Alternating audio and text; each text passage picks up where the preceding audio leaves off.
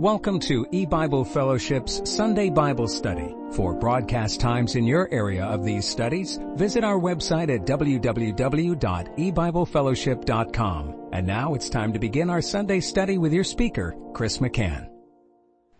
Good afternoon and welcome to E-Bible Fellowship's Bible study in the book of Daniel. Today is study number five of Daniel chapter three. We're going to read beginning in Daniel 3 verse 12. There are certain Jews whom thou hast set over the affairs of the province of Babylon, Shadrach, Meshach, and Abednego. These men, O king, have not regarded thee. They serve not thy gods, nor worship the golden image which thou hast set up. Then Nebuchadnezzar in his rage and fury commanded to bring Shadrach, Meshach, and Abednego. Then they brought these men before the king. Nebuchadnezzar spake and said unto them, Is it true, O Shadrach, Meshach, and Abednego? Do not ye serve my gods, nor worship the golden image which I have set up? Now, if ye be ready, that at what time ye hear the sound of the cornet, flute, harp, sackbut, psaltery, and dulcimer, and all kinds of music, ye fall down and worship the image which I have made well. But if ye worship not, ye shall be cast the same hour into the midst of a burning fiery furnace. And who is that God that shall deliver you out of my hands? Shadrach, Meshach, and Abednego answered and said to the king, O Nebuchadnezzar, we are not careful to answer thee in this matter. If it be so, our God, whom we serve, is able to deliver us from the burning fiery furnace, and he will deliver us out of thine hand, O king.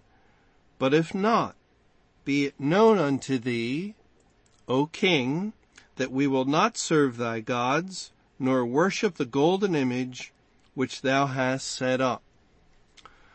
Well, I'll stop reading there. Now we've been looking at um, this historical event for the last few studies, and we've seen that Shadrach, Meshach, and Abednego are types and figures of God's elect. They give evidence themselves of being God's elect, but the three young men represent all of God's elect during the time of the Great Tribulation that took place at the beginning of the end of the world. The, the end of the world stage began May 21, 1988. That started the Great Tribulation period.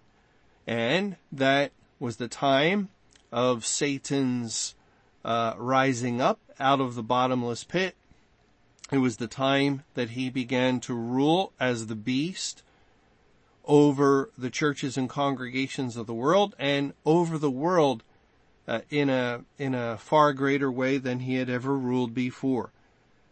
And so during this time in Babylon, the uh, king Nebuchadnezzar uh, makes a golden image and commands that all bow down and worship and Nebuchadnezzar is a type of Satan, uh, again, that has tremendous rule over all nations and over the corporate church. But here we see with Shadrach, Meshach, and Abednego that his rule has a limitation. Uh, he demands worship and that all bow down, including God's elect but God's elect cannot do it because God has given them a new heart and a new spirit and, and therefore they refuse. Now we'll look at in this study, I hope, but if not, then in the next study, the two options that uh, Shadrach, Meshach, and Abednego have, and, and which they plainly tell the king. Uh, there, there is the option of God delivering them. And the second option is that God will not deliver them. But in either case, they will not bow down and worship. We'll hopefully look at that. Uh, but we began to talk about in our last study that this was happening. We read in verse 15, the language here is that it is an hour. It, it, says at the end of verse 15 in Daniel 3, but if ye worship not, ye shall be cast the same hour into the midst of a burning fiery furnace. And who is that God that shall deliver you out of my hands? And we saw that the hour identifies with the Great Tribulation. For instance, in the parable of the uh, vineyard in Matthew chapter 20, a householder hires laborers and he hires them at at three hour intervals, at third hour, sixth hour, ninth hour. But the pattern is broken when he goes out at the eleventh hour and he hires some that were standing idle. It says in verse 6 of Matthew 20, and about the eleventh hour he went out and found others standing idle and saith unto them, Why stand ye here all the day idle? They say unto him, Because no man hath hired us. He saith unto them, Go ye also into the vineyard, and whatsoever is right, that shall ye receive. So when even was come, the Lord of the vineyard saith unto his steward, Call the laborers and give them their hire, beginning from the last unto the first. And when they came that were hired about the eleventh hour, they received every man a penny. But when the first came, they supposed that they should have received more, and they likewise received every man a penny. And when they had received it, they murmured against the good man of the house, saying, These last have wrought but one hour, and thou hast made them equal unto us, which have borne the burden and heat of the day. So the last group hired at the eleventh hour only worked one hour, and that fits with other information. Uh, we read that uh, Jesus says, are there not 12 hours in a day? So the work day was 12 hours in length and it would have been from 6 a.m. to 6 p.m. These men were hired at 5 p.m. They worked until 6 p.m., one hour. Then the work day concluded. And the work day here is pointing to the day of salvation and and there was a much longer period that um, laborers were hired.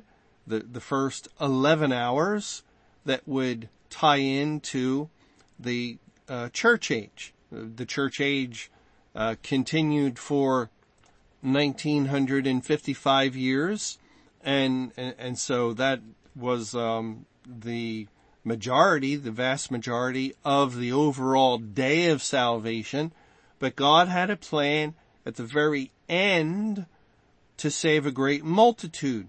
And he did it during the little season of great tribulation, which lasted uh, the great tribulation 23 years. But even within that, only about 17 years was God saving this great multitude. And that was the last hour. And, and, and notice it does say here in this parable in verse 12 saying these last have wrought but one hour. There are no workers coming to work in the 13th hour or 14th hour. No one works in the night. That, that was uh, Christ's point in John chapter 9 in verse 4, I must work the works of him that sent me while it is day. The night cometh when no man can work. That, that is, there's a day of salvation, then comes judgment day, which is likened to the night. You cannot perform works of salvation, that would be the work of Christ, when it is night. No man, the Lord Jesus, can work when it's night. And And so, uh, the 11th to the 12th hour was the last hour of work to be performed in the vineyard. And the vineyard is where the fruit grows. And, and remember God, the husbandman in James 5 verse 7, that verse tells us that he uh, has long patience waiting for the precious fruit of the earth until he received the early and latter rain. The latter rain fell simultaneous with the Great Tribulation, the second part, and once the Great Tribulation concluded, that last hour, the rain stopped falling because it had accomplished its purpose in bringing forth the fruit. No more rain, no more fruit, no more time to work. The, the work day finished and concluded. But for our purpose, Daniel 3 mentions the same hour and that references to the hour of great tribulation. And concerning that hour, we read something very interesting in Mark 13. I'll, I'll start reading in verse 8. For nation shall rise against nation and kingdom against kingdom. And there shall be earthquakes in divers places, and there shall be famines and troubles. These are the beginnings of sorrows. But take heed to yourselves, for they shall deliver you up to councils, and in the synagogues ye shall be beaten, and shall be brought before rulers and kings for my sake, for a testimony against them. Now where we, where Jesus says for my sake, we can understand for the word's sake. It, it's one and the same. And the gospel must first be published among all nations, but when they shall lead you and deliver you up. Take no thought beforehand what ye shall speak, neither do ye premeditate, but whatsoever shall be given you in that hour, that speak ye, for it is not ye that speak, but the Holy Ghost. Now the brother shall betray the brother to death, and the father the son, and children shall rise up against their parents and shall cause them to be put to death, and he shall be hated of all men for my name's sake, but he that shall endure unto the end, the same shall be saved. In this passage, God is speaking of that hour and when he signals out, um, isolates an hour like that, it, it points to the Great Tribulation period. And what does he say? When you come to this hour, do not um, take thought beforehand or premeditate what ye will say. And that is um, just an amazing statement regarding the Bible because God everywhere in the Bible or in many places encourages his people to study, to meditate upon these things, uh, to be able to give answer. We're, we're told to investigate, to check it out, uh, to make sure of what you will say. And, and that's why this stands out so much. Take no thought beforehand what you will speak, neither do ye premeditate. That is, before that hour, before the Great Tribulation. And we wonder, well, why, why would God tell His people not uh, to think beforehand and not to meditate or, or to ponder the scriptures in order to prepare their speech, the things they will say uh, he, uh, you know, uh, God um, definitely wants his people to speak knowledgeably. He wants them to be able to declare the word of God based on study. But there's one exception to that, and that is all the study, all the premeditation that went on during the church age as theologians and pastors and, and God's elect. Went to the Bible, studied the Bible, but the Bible tells us the things they were studying regarding the end, the Great Tribulation, which begins the end stage, and Judgment Day itself, were sealed up and closed to their understanding. They, they had no ability to break the seal. There, there was no power. They had no authority to open the book that had been sealed, the Bible, because God sealed it until the time of the end. And, so, no matter how diligent, how studious, how faithful uh, a reader, a student of the Bible was throughout the church age, and, and that was century after century after century, that that God's people came and studied um, chapters like Matthew 24 or Mark 13 or the book of Revelation, no matter how much they studied, how much they prayed, asking God for wisdom, it, it just didn't matter because God had determined to seal that information up. They could have some understanding, but it was partial, as though they saw through a glass darkly, and the, the uh, true understanding, the, the right and proper understanding simply would not come until the time of the end. And so, God says here, don't think ahead of time, nor premeditate, but in Mark 13, 11, but whatsoever shall be given you in that hour, that speak ye.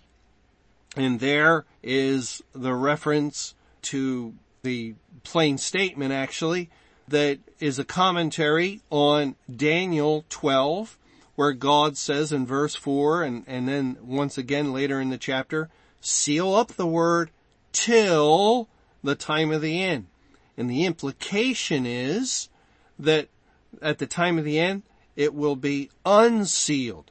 And actually it does say in Daniel 12, and you know, we haven't read these things for a while, and with the word of God, if you don't go over and go over it, you forget it.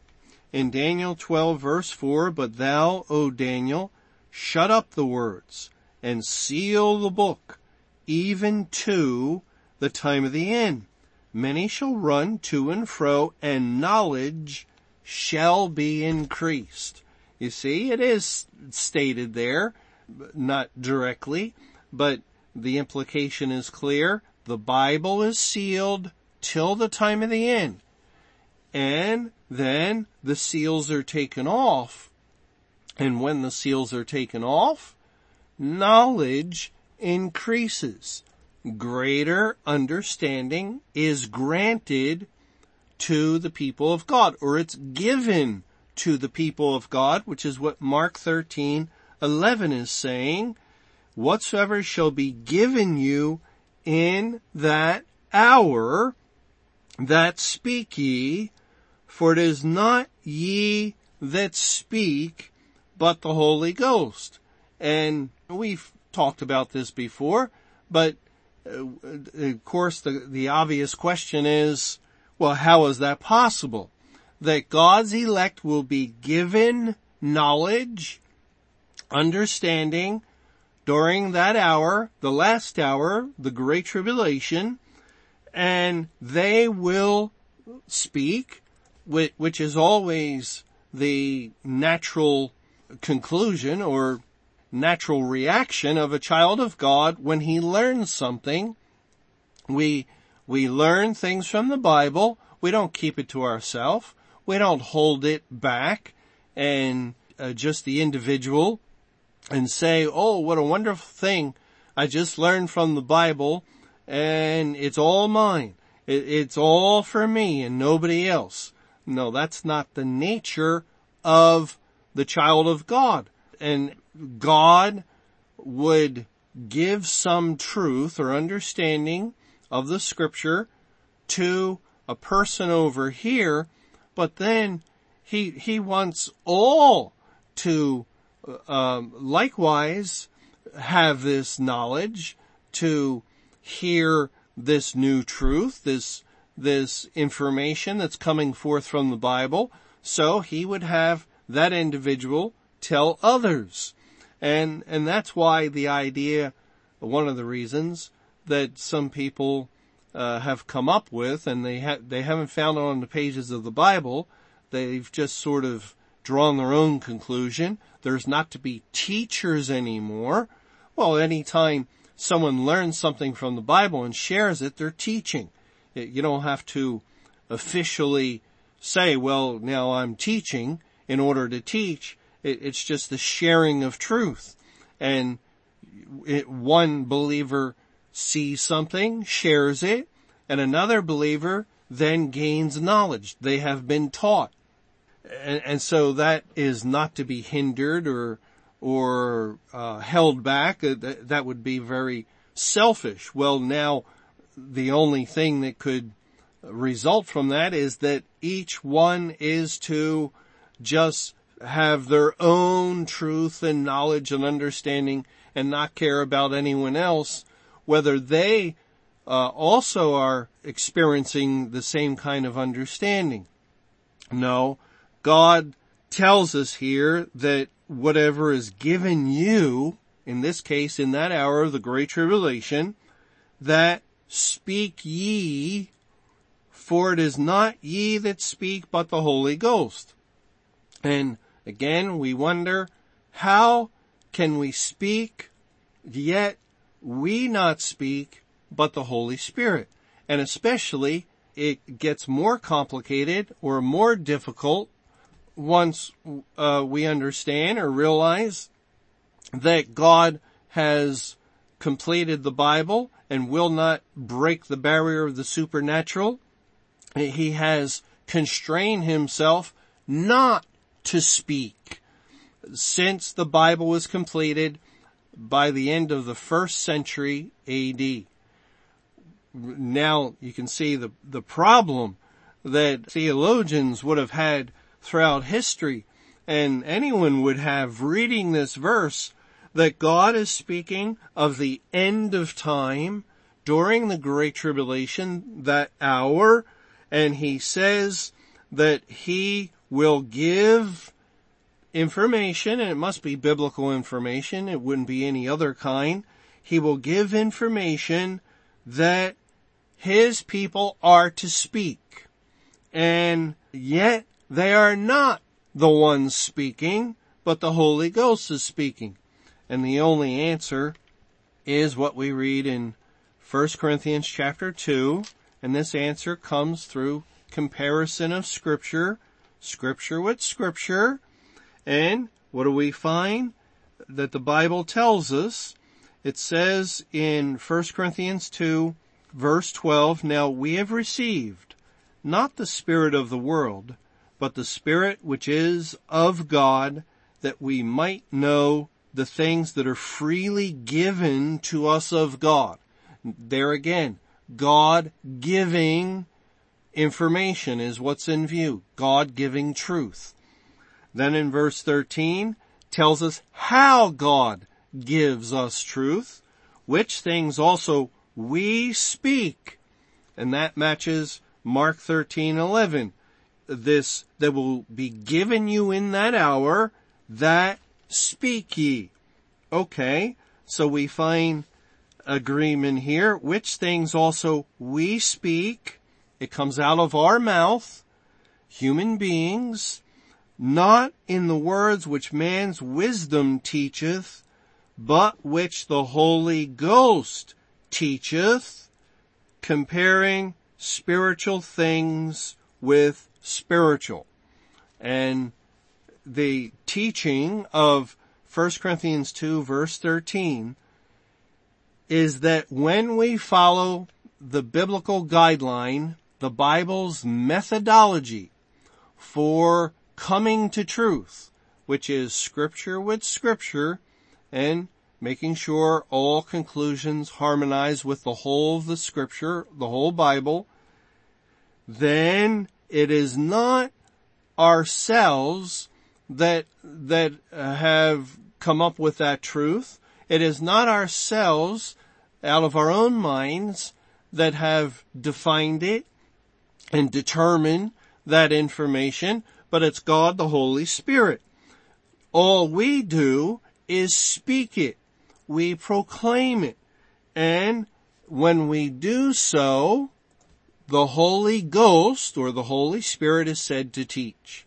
And going back to Mark 13, 11, um, whatsoever shall be given you in that hour, that speak ye. That is, God's people will follow the proper methodology of comparing scripture with scripture. They'll search the Bible, search the Bible, search the Bible, and, and check out each word and going here to there. And as they do so, the Holy Ghost will reveal truth to them that they will speak. And once they speak it or declare it, for all intents and purposes, it is not they themselves that are speaking, but the Holy Ghost, because it's the Holy Ghost truth. It's the Holy Ghost that is teaching these things as long as the proper methodology has been followed. So God, the Holy Spirit, teaches in that hour, the last hour of great tribulation. And notice here the context of Mark 13. Um, it says, brother shall betray the brother to death, the father the son, the children shall rise up against their parents and shall cause them to be put to death. Ye shall be hated of all men for my name's sake.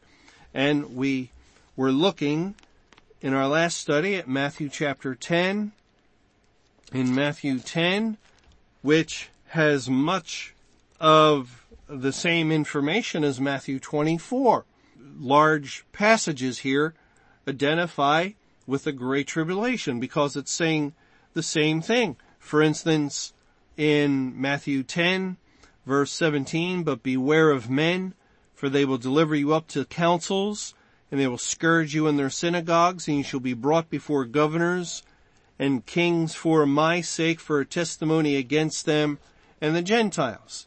And when we compare that to Mark 13, verse 9, but take heed to yourselves, for they shall deliver you up to councils, and in the synagogues ye shall be beaten, and ye shall be brought before rulers and kings for my sake, for a testimony against them. it's in some places word for word. Then verse 19, but when they deliver you up, take no thought how or what ye shall speak, for it shall be given you in that same hour what ye shall speak. For it is not ye that speak, but the Spirit of your Father which speaketh in you. So we, we can see again, God takes full responsibility for the information that comes forth from the Bible during that last hour of great tribulation. And, uh, you know, we, we know that some of the information that came forth because we've already gone through that last hour. It was May 21, 1988 through May 21, 2011, 23 exact years of great tribulation. And during that time, God brought forth information regarding his true salvation program that were saved by the faith of Christ. He brought forth information concerning Christ actually making payment for sins at the foundation of the world and not making payment on the cross in time in 33 AD. He brought forth information regarding the true payment for sin, which is annihilation and not suffering forever in a place called hell. God brought forth the true information of the end of the church age and, and his command to his people to come out, which was a mechanism designed to separate wheat from tares. And God brought forth the true information regarding the end of the Great Tribulation and the beginning of Judgment Day on May 21, 2011. That, that's just some of the information that came forth. And God here and in Mark 13, 11 stresses, he stresses this point that it is not ye that speak. That is, if the proper methodology was followed of comparison of scripture, it is not then the individual believer that is speaking these things, but the Spirit of your Father which speaketh in you. So really, when people said of Mr. Camping and of others that proclaim these things, these truths concerning the end of the church age and the date of May 21 and, and, and when they reviled and ridiculed and mocked and spoke evil of them. And remember in the Bible, the word blaspheme is a word that means speak evil of. And when they spoke evil of these things, they were blaspheming that which came forth from the Spirit of God, the Holy Spirit that spoke in that hour. And so we're, we're going to consider that in a minute. We'll, we'll consider if the sin of blaspheming the Holy Spirit were committed in the time of the Great Tribulation. But first, you know, people would quickly say, well, we, we were just speaking against the man. We were speaking against uh, an individual. Uh, uh it's just his teaching that was wrong. His methodology was wrong. He's a spiritualizer or something like that. Well, then you have to go and listen to the studies and, and I have again and again and again. And I've continued to listen to them for years now after May 21, 2011. And when you listen to the studies, uh, just over 99% of the time you, from time to time you do find a mistake or an error, but it usually not all that significant. But when you listen, you'll find scripture compared to scripture. Scripture with scripture. Here a little, there a little. You'll, find it with God's people that proclaim these truths during the Great Tribulation. They would start out in Matthew and they say, let's turn over to Mark and they would follow a word and exactly what 1 Corinthians 2 directs when it says scripture with scripture and the Holy Ghost teaches. In order for someone to be justified in their condemnation, in their mockery, to be justified, well, I don't know if anyone's ever justified in mockery, but to be justified in their criticism, and and in their charge that that uh, this teaching was coming from Satan, then they would have to find in the teaching itself, not in the conclusion, but they would have to find the error where scripture was not compared with scripture, where uh, statements were made based on dreams or visions or tongues based on um, uh, referring to uh, a past theologian, uh, based on a confession or a creed, based on something outside of the God ordained methodology of comparing scripture with scripture in order to reach proper conclusions. But no one ever does that. No one ever says that. No one has found that fault or that error.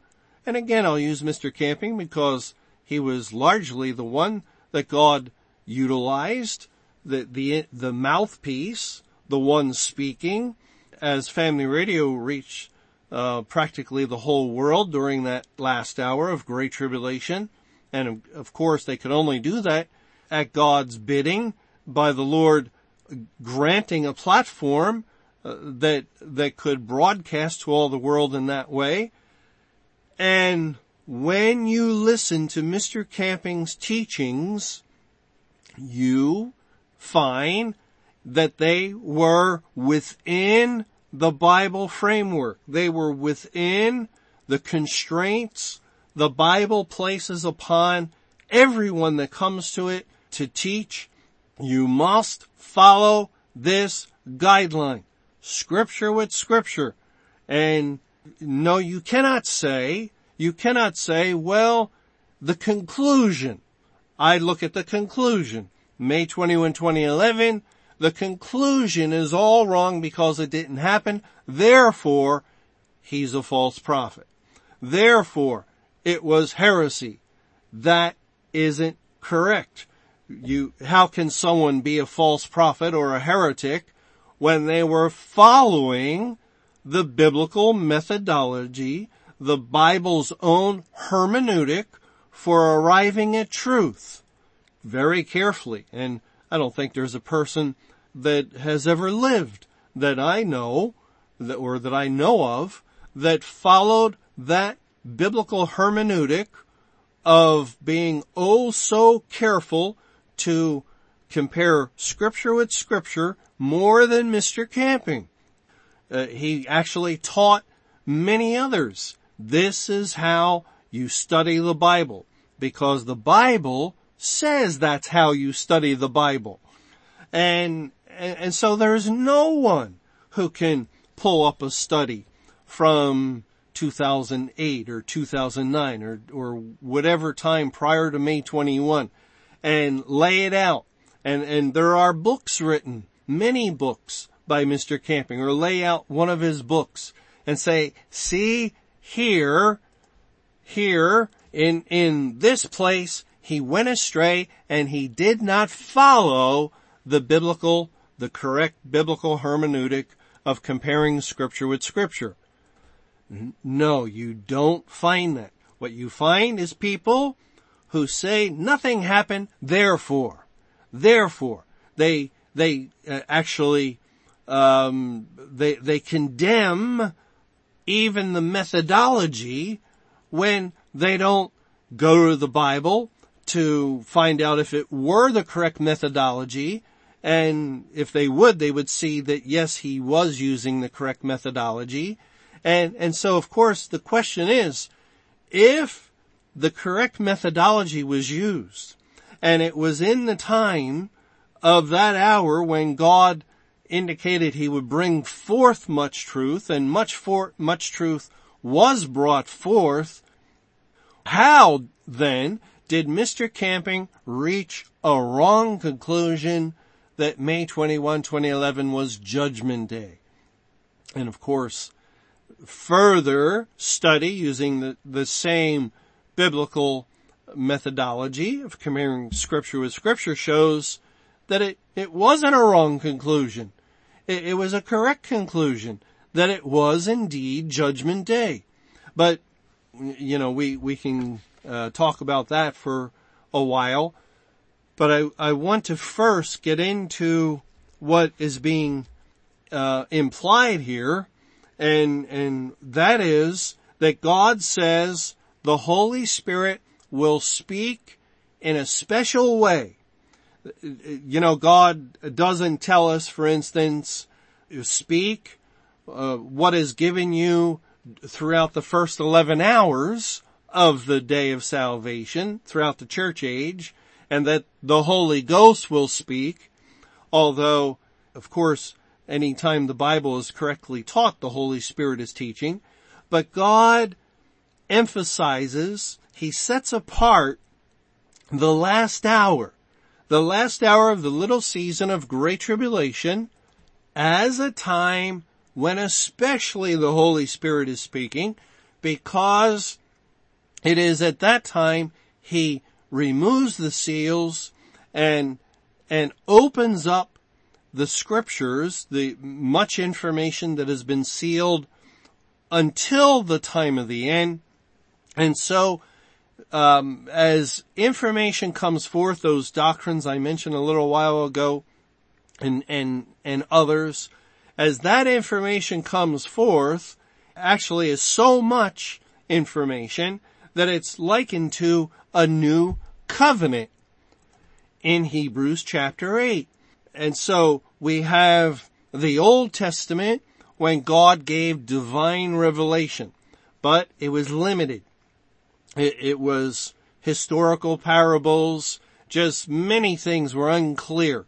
Then we have God bringing um, the New Testament information, the the divine revelation he gave to the writers of the Gospels, uh, to men like Peter and John and the Apostle Paul, and then the Lord completed the Bible, giving more information. The New Testament interpreted many things of the Old Testament. We can see types and figures of the sacrifices and, and so on, but still many things were unclear. And that was according to God's plan. God had a plan in place to reveal truth, reveal himself, reveal his salvation program, his judgment program, and, and various doctrine. And God did not give it all at once to the Old Testament saints. He did not give it all at once even to the New Testament church age saints. They had the whole Bible, but they were limited in their ability to understand it. He reserved much information. Not, he would, uh, no, the Lord would not break the barrier of the supernatural. He would not add a word to the Bible 66 books. It, it, it would not be additional revelation in that sense. Nothing written down, nothing given through a dream or a vision or a tongue to a prophet that they now would say is part of the Bible. Nothing of the kind. Nothing like that at all. But what God would do to complete the revelation would be to utilize a methodology he writes about of comparing scripture and when the people of God do so in the proper time and season, the little season of great tribulation, then the Lord opened up the information and they began to see um, just tremendous truths. It was as though it were a new covenant. It was so much revelation. And when they were given these things, what does the Bible say? Speak them. And therefore they proclaimed them to the world. They taught the end of the church age. They taught the approaching day of judgment and the whole world heard. And, and so in that context, God speaks here in Matthew 10 of brother delivering up brother. He says in verse 22, and ye shall be hated of all men for my name's sake, but he that endureth to the end shall be saved. No question that this is speaking of the great tribulation. It, it matches Matthew 24 and Mark 13. And then it says in verse 24, the disciple is not above his master, nor the servant above his Lord. It is enough for the disciple that he be as his master and the servant as his Lord. If they have called the master of the house Beelzebub, how much more shall they call them of his household? Now, hold it a second. God is speaking of bringing forth information. The Holy Spirit will speak. He's indicating here that there will be hostility towards it. And then he likens or uh, he, he reminds us that we are only disciples, we're servants, and then he points to the Lord and tells us if they have called the master of the house Beelzebub, how much more shall they call them of his household? Now notice it goes on to say in verse 26, fear them not therefore, for there is nothing covered that shall not be revealed and hid that shall not be known. And that would fit in or tie in with the opening of the scriptures. The things once sealed are now revealed. They're now known. In verse 27, what I tell you in darkness, that speak ye in light, and what ye hear in the ear, that preach ye upon the housetops. So again, we have the, the same formula. God reveals, speak it. But when you do, it's the Holy Spirit that speaks. But this also is said uh, in the context of reminding us that they called Christ Beelzebub. They called the master of the house Beelzebub. And if we turn over to Mark chapter 3, it says in verse 22, and the scribes which came down from Jerusalem said, He hath Beelzebub, and by the prince of the devils casteth he out devils. And he called them unto him, and said unto them in parables, How can Satan cast out Satan? And if a kingdom be divided against itself, that kingdom cannot stand. And if a house be divided against itself, that house cannot stand. And if Satan rise up against himself and be divided, he cannot stand, but hath an end. No man can enter into a strong man's house and spoil his goods, except he will first bind the strong man, and then he will spoil his house. Verily, I say unto you, all sin shall be forgiven unto the sons of men, and blasphemies, wherewith soever they shall blaspheme, but he that shall blaspheme against the Holy Ghost hath never forgiveness, but is in danger of eternal damnation. This is the sin of blaspheming the Holy Spirit. And it was committed by who? By those few Pharisees and scribes or, or chief priests that said Christ had Beelzebub? No, no. It, it, it wasn't, yes, they, they were doing it. They said those things. But notice it goes on to say in verse 30, God tells us the reason for the sin of blaspheming the Holy Spirit because they said he hath an unclean spirit. They said. And we can understand that not to be certain individuals, but to be the leaders of Israel as a whole, or, or the, actually, the corporate institution, the corporate body of national Israel, and the corporate body was led by Pharisees, scribes, chief priests, and, and, and, and people like that.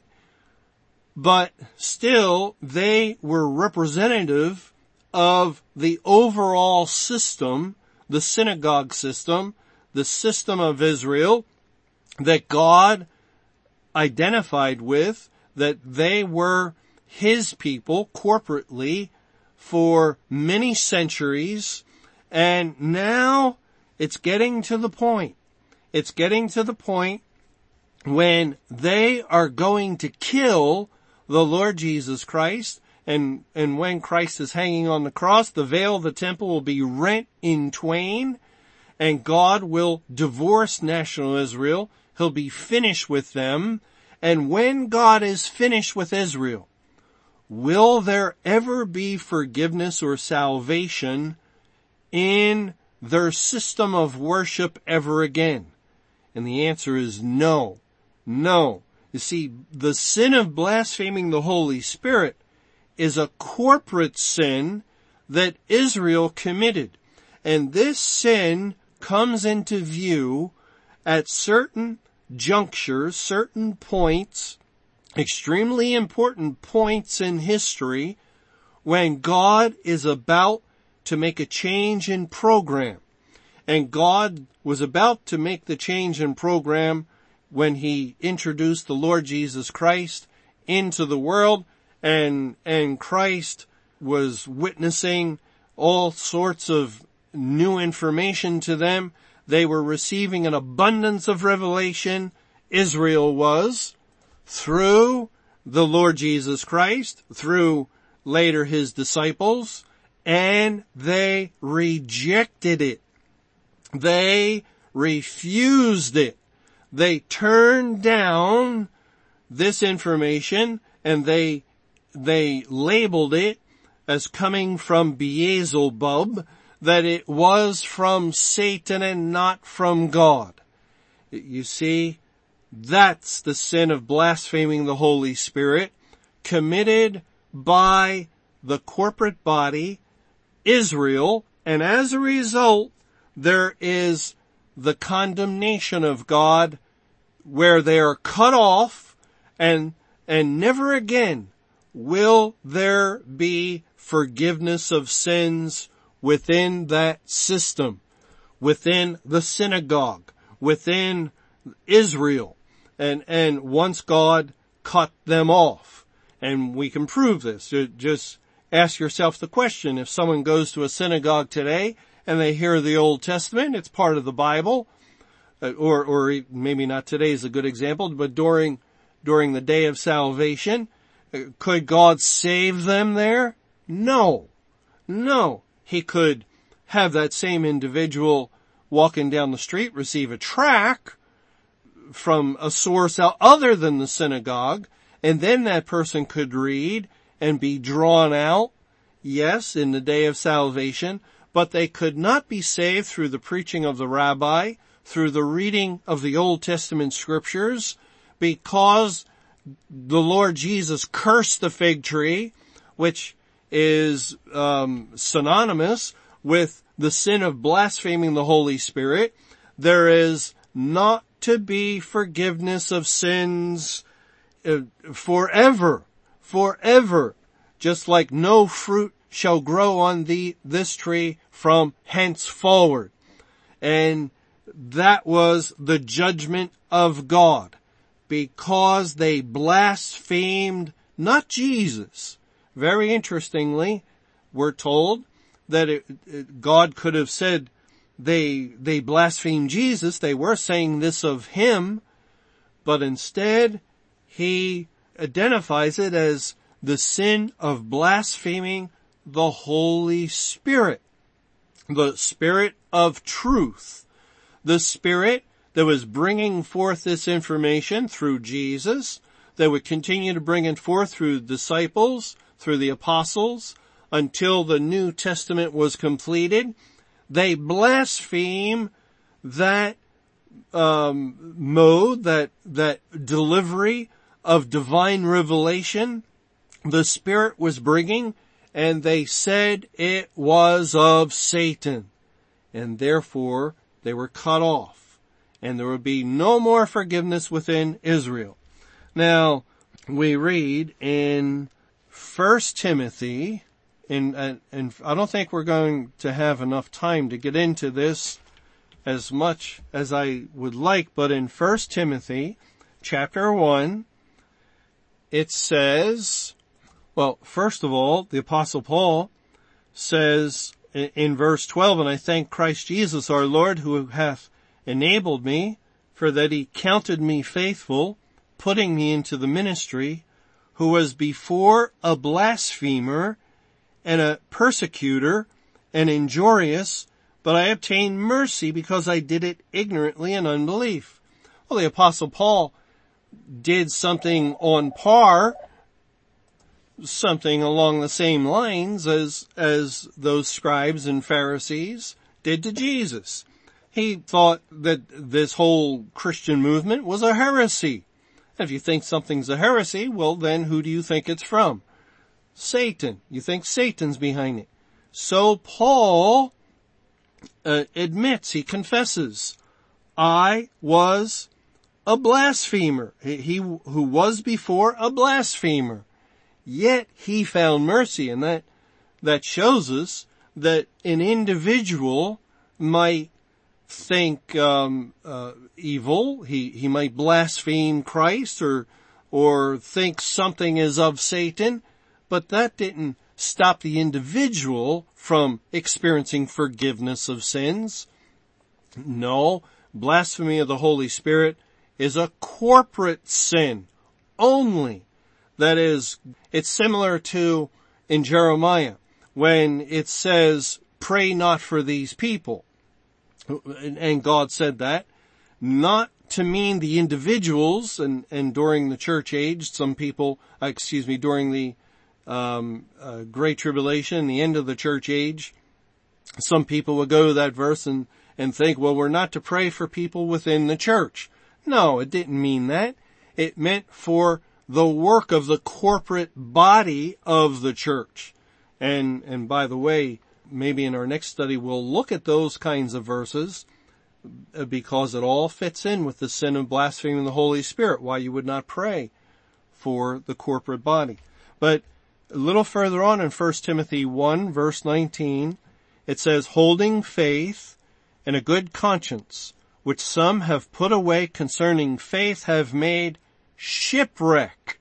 And the, the shipwreck in Acts 27 was a dramatic illustration of the end of the church age. The ship typified the church. And here it, it's speaking of faith being made shipwreck. And then in verse 20 of whom is Hymenaeus and Alexander whom I have delivered unto Satan. And that's what God did with the corporate church. When he loosed Satan, he turned the church over to him he delivered them up over to Satan. And why did God do that?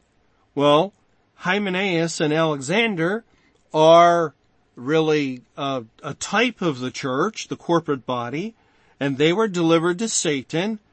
And, and the reason is given at the end of verse 20 that they may learn not to blaspheme they may learn not to blaspheme.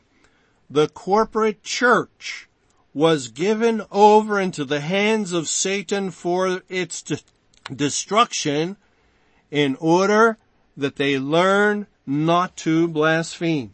In Revelation 13, in the chapter that describes the uh, the beast coming up out of the sea, and that's Satan ascending to a, a place of great rule during the Great Tribulation. We don't have time to go in this. I'll just read verse six. And he opened his mouth in blasphemy against God to blaspheme his name and his tabernacle and them that dwell in heaven.